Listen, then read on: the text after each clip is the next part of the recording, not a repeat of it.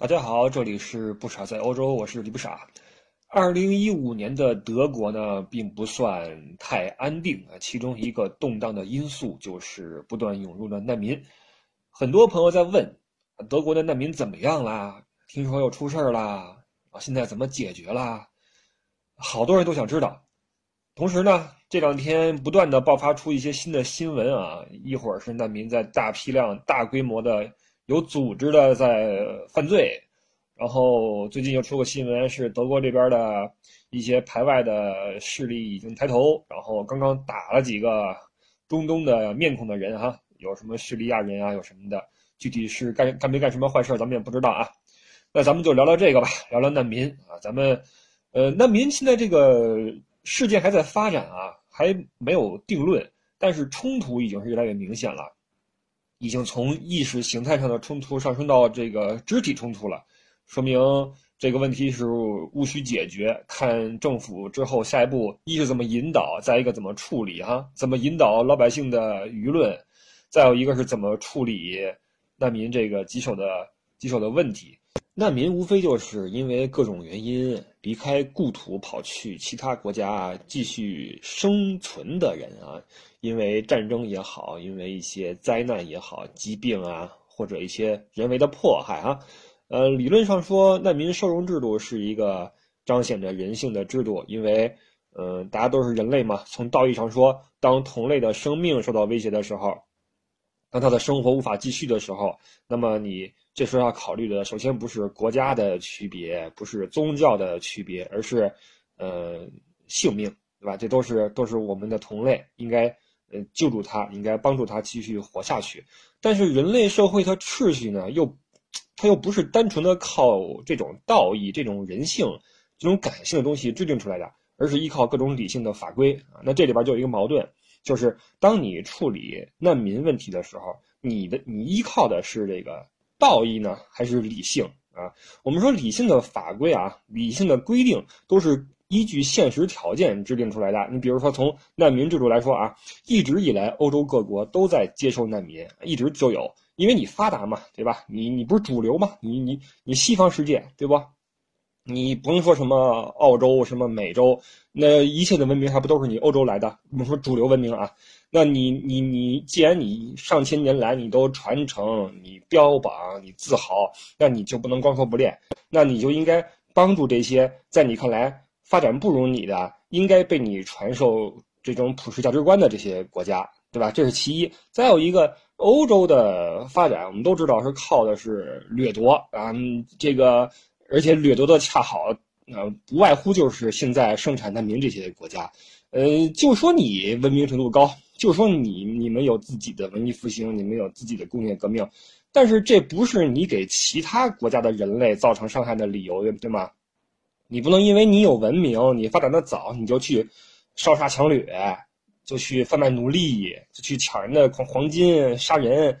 就算那个时候世界是没有秩序的，但是侵略这种事情无论如何都是暴行吧，都是不应该鼓励的。所以欧洲国家在自己发展出来之后，他自己也会标榜嘛。我们既然作为一个文明人啊，我们又有钱了，我们就应该帮助这些后进户，他们自己也也也得给自己一个标准，对吧？所以也开始。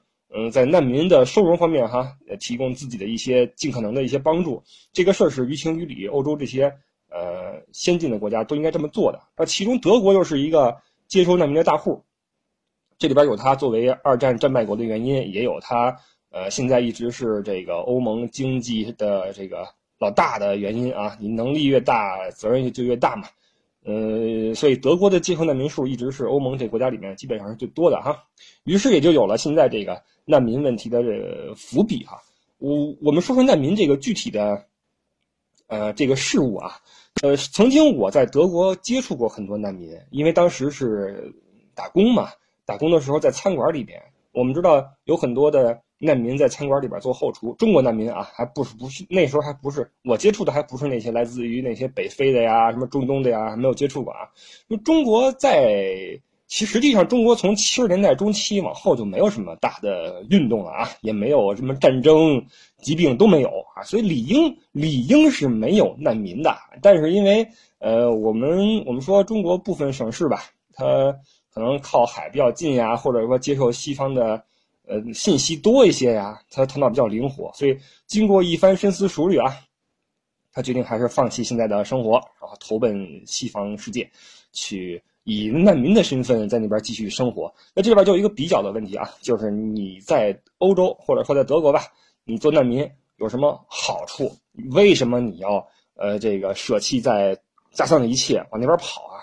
那具体来说，难民呢，在德国啊，就是说白了就是你，呃，吃饭有人管，呃，看病不要钱，住房不要钱，啊，就是吃穿住行，除了这穿啊，穿你自己那衣服什么的，是还是很很很很好解决的。但其他三个问题都不用都不用你花钱，这就是很大的一个福利啊，尤其看病，这是很大一个福利。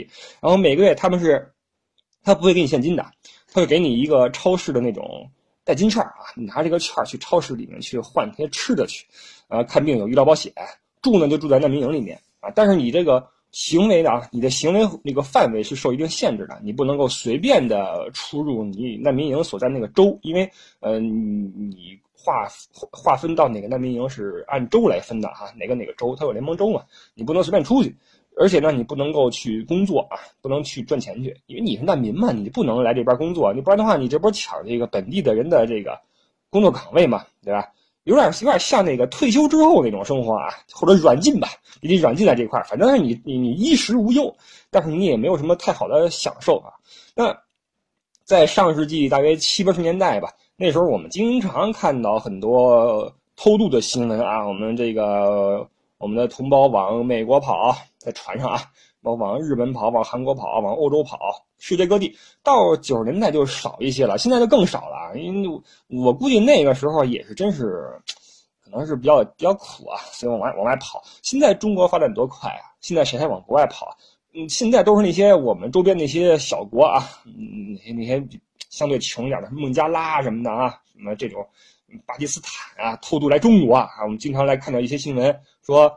中国这机场拦了几个偷渡客呀，什么的，就是这种新闻。现在中国人出去的不多了啊，出去不多了。那这些曾经跑出去的人，到了国外就申请当地的难民。呃，当然他也没受什么迫害啊，也没有战乱，也没有什么疾病，可能就是受点苦吧。可能可能生活上比较艰苦，嗯，可能挨挨有点挨饿，不知道啊，就申请难民。那你申请难民也是有条件的啊，你不能来了之后。帮一拍桌子哈，爷来了，我是难民，你这这不行啊！人你你是你得有理由，你才能作为难民。你要不是难民的话，你就得回去啊！没没道理说你来了就让你住啊，没没有这种道理。所以他们就得编一些理由啊，编一些嗯合理的理由，用以说服那些这个这个审批的人员。比如说我因为这个啊这块就不能细说了啊，就是反正就是我被迫害了或者怎么样，你就以这些理由来来来申请，或者你干脆把护照一撕。这个这最狠啊！你把护照一撕，这就那你就完全靠谱了。你想啊，你连护照都没有了，那德国政府怎么遣返你啊？他都不知道你哪儿人，那看你这样，你是中国人还是日本人、韩国人还是朝鲜人，他都不知道，他都不知道往哪儿遣你，你也没个地址，你就一张嘴，对吧？任何能证明你身份的证件都没有啊！你说怎么办呢？那你只好留下来成为难民。当然你要知道啊，你作为难民的话，就算你通过了审核，那么这可能意味着。你很可能再也没办法回去你的祖国了啊！因为这是你自己的选择。你为了追求更好的生活，如果这是一种追求的话啊，你为了追求更好的生活，然后编造出一些莫须有的理由，然后留在了国外，以难民的身份留在了国外。那当你想回去的时候，就没那么简单了，对吧？那就你就一个问题，凭什么呀？对吧？凭什么呀？中国凭什么接受你呢？你想走走，想回回，你当中国是什么呀？对吗？很多难民后来就觉得想想想回去，想办去那个中国使馆哈办什么返乡证，使馆根本就不鸟。虽然很多国家的护照是很好使的哈，你比如说德国护照，比如说美国护照，全世界满处跑，但是你去中国，哎，是要你签证的啊，因为这都是双边的嘛，这都是双边的。我们中国的护照可能去的国家比较少，免签国比较少，那你既然不给我免签，我也不给你免签。所以这些发达国家，甭管是什么美国、英国、德国，你们的护照再好使，你去全世界再怎么跑，你去中国是要签证的。那这帮人都要签证，你作为一个难民，你想回国有那么容易吗？你先说说你什么理由留下来的？你如果你说当时你的理由是被迫害了，谁迫害你了，对吧？这就是一个无法解释的问题，所以很多人就就很难很难再回去了。当然了，你也有其他的出路啊，你也不是说就这么耗下去混吃等死了。难民他也是可以改身份的啊，你他们有一个什么五十几条、五十一条还是五十二条啊？满足了这些条件之后，你可以改你的身份，成为这个正式的公民。这样的话，你就可以可以正经八百的申请中国的签证，可以返乡。当然，这是非常难的啊！拿这个五十几条是非常非常难的，你十个人里边也就一两个能拿到啊，很难。还有一个办法是什么呢？就是你等大赦，就是政府的赦免，你你你什么罪犯给你放了，你难民给你个身份。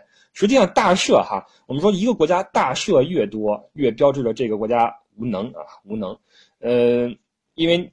他大赦的目的是什么呢？就是让那些没有工作许可的人赶紧找个找个地方去上班去，就别闹事儿了，别在街上溜达。这个意思就是说，当你这个国家这个三无人口越来越多的时候，你就不得不大赦了。你太多的外来人口，太多身份不明的人，你得给他们个身份，让他们去安居乐业去。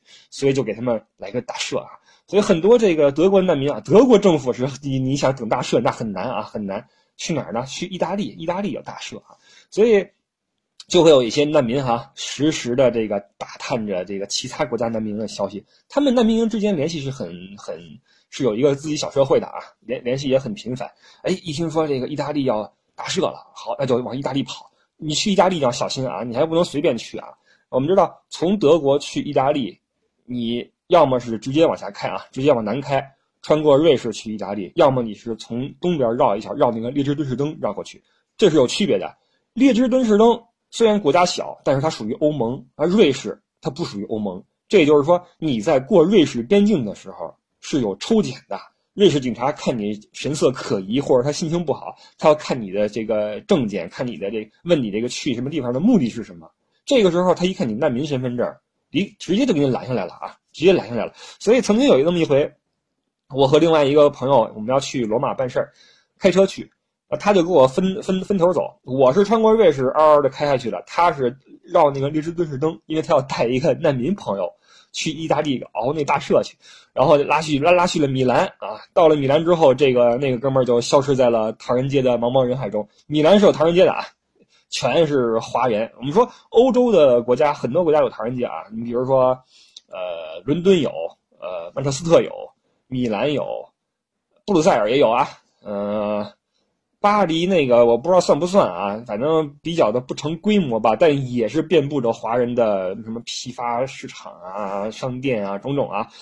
但是不管怎么说啊，美国的没去过，欧洲的唐人街啊，以都是一一都是一个特点，就是脏乱差，满地的什么油啊，这饭馆多嘛，满地的油啊什么的啊，包括那些什么美容美发那些小发廊，哟，那种。标牌儿哈，一一个白板上面拿那个红色的胶条给贴出一个什么美甲、什么烫发什么，就跟那个中国那个小县城那个广告牌一模一样啊，就那个就那个水平。到了米兰的唐人街，那哥们就消失了，就是这样。难民们有这么一套生活，他们的生活虽然无聊啊，但也有自己的那一套，就是一小社会，互相都认识，互相介绍工作。因为他们尽管不允许打工啊，但是。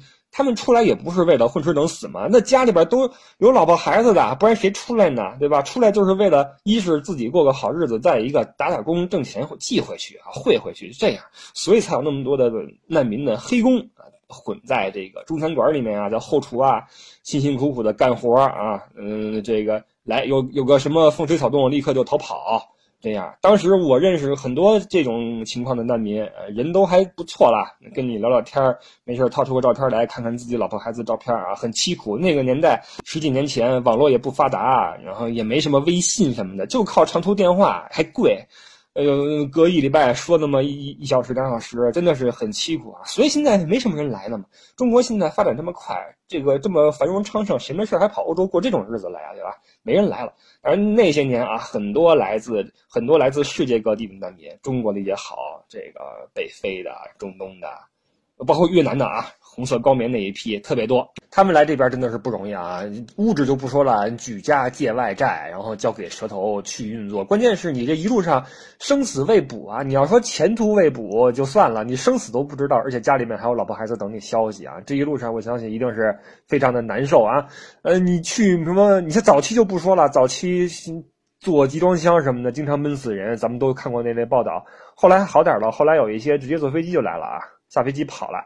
呃，你像去美国、去意大利，还有个集装箱啊，不是，对不起啊，你去美国和去意大利什么的，还有个那个海岸线，你坐船还可以到。那你要去德国的话，德国的海岸线在最北边，你绕是绕不过去的，你只好穿过陆地啊。像我认识那几个老兄，当时都是从东欧那边，也不知怎么辗转啊，从东欧那边什么过沼泽、翻翻森林，让我想起卡廷森林，这么这么一路上过来的，一路上经常碰到点什么豺狼虎豹啊。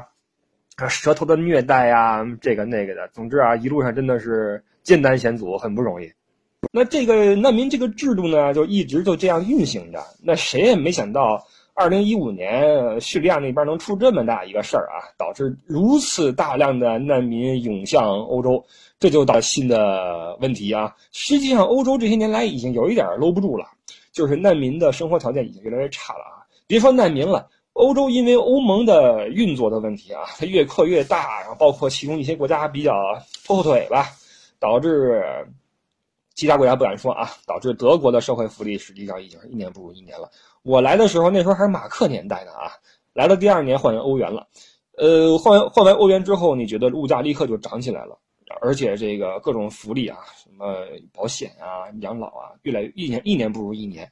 人家这这百姓生活都不行了，更别说难民了。因为难难民的这个生活费还不就是靠老百姓的税收捐出来的嘛，对吗？吃的还不就是百姓的钱嘛？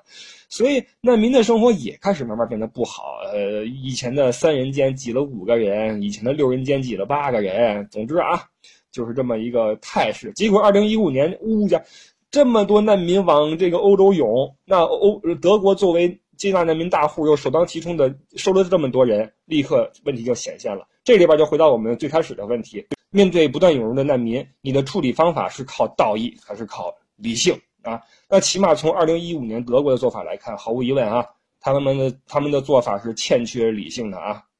第一个啊，你接纳的数量大大的超过了你的接纳能力，你接纳难民是为了给难民一个。呃，还 OK 的生存环境，对吗？但是问题是，你当你能够给难民提供的生存环境已经过于恶劣，以至于无法再容纳难民的时候，你还在打肿脸充胖子，在接收接收，让他们去睡体育馆，去睡幼儿园，你这个对难民 OK 吗？再有一个就是，你这样你给自己带来的供给负担谁来解决？社会资源的问题谁来解决？难民吃的是老百姓的钱。老百姓在纳税，再怎么样，光希腊拖后腿就算了啊！好，你今年您您还您还养一批难民，难民也是要吃要喝的，一分钱不创造就吃喝，这么多人来就天天就吃饭，我们掏钱，凭什么？对吧？我们好，我们没事儿出去想健个身，办个什么健身房年卡，到了周末一去，好疯了，给贴一封条，说上面说那个以后不能来了啊，那个里边住难民的，就算这算怎么回事？你如果你家孩子幼儿园。呃，当那个，比如说周末有什么课外活动的时候，哎，贴一封条说不让进了啊，以后这个活动取消了，难民住进来了，这算怎么回事？那作为国家领导人，我认为默克尔他是没有顾全到德国人的、德国公民的感受的，因为社会资源是很多矛盾的根源。本来人人德国人好好的。勤劳、勇敢、善良、贤惠，哈，延迟退休年龄吧，然后加班加点儿吧，为了欧盟的经济也好，为了希腊财政危机也好，现在又来这么一波人白吃白喝，那你让德国人怎么讲？那默克尔当时候表态的时候可干脆了，我们应该拉人家一把，我们应该怎么怎么样，哈，不是圣母吗？那些邻国一听乐坏了，哈，还有这种冤大头，所以你看，在德国和。呃，叙利亚中间的那些欧盟国哈，什么奥地利、捷克、匈牙利，那老百姓好，自发的组织起来，排成长队在火车站，兴高采烈的迎接难民啊。难民一下车，啊，你们辛苦了，塞上矿泉水，塞上面包，给份给份地图，那边是德国，不远了啊，德国就在前面，哇，全往德国扔，你知道吗？全往德国扔，反正你们德国表态了嘛，你们要接难民，对吧？不是我们。然后这前两天吧，前两天丹麦啊也不干了，丹麦是在德国北面嘛，丹麦说单方面的这个封锁了德德丹的边境，要对一切过境的人查护照了。呃，这就是为了控制难民嘛？因为难民一看德国没地儿了，德国的难民营已经住不下那么多人了，怎么办？那我们就继续走吧。我们去北边丹麦也好啊，去西边法国也好，哪都好啊。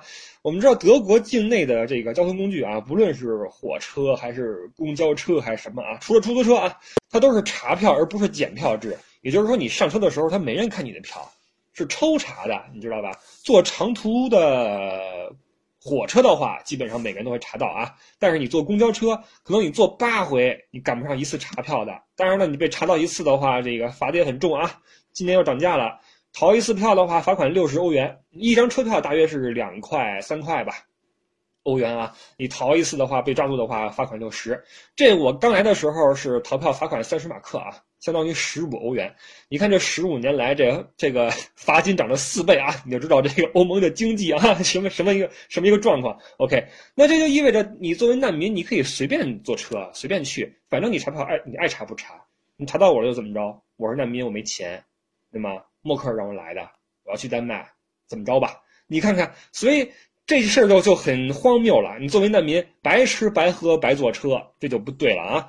再有一个，你接难民的时候，你要搞清楚来的每一个人的身份是什么，姓名、住址、职业，你要搞清楚。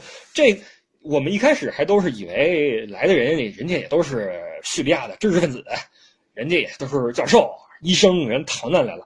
后来发现这个情况有点不对啊，有点不对。来的人搞不清楚是什么人，乱七八糟的。而且这个随着涌入的人越来越多，这个检查的这个力度就就变小了。你反正没办法了，越来越多，你只好先给他收进来。等于说你这个社会突然增了大量的外国来的没户口的人，你根本不知道他在哪个城市，他反正坐车也随便坐，这多可怕，对吗？而且现在的国际背景啊。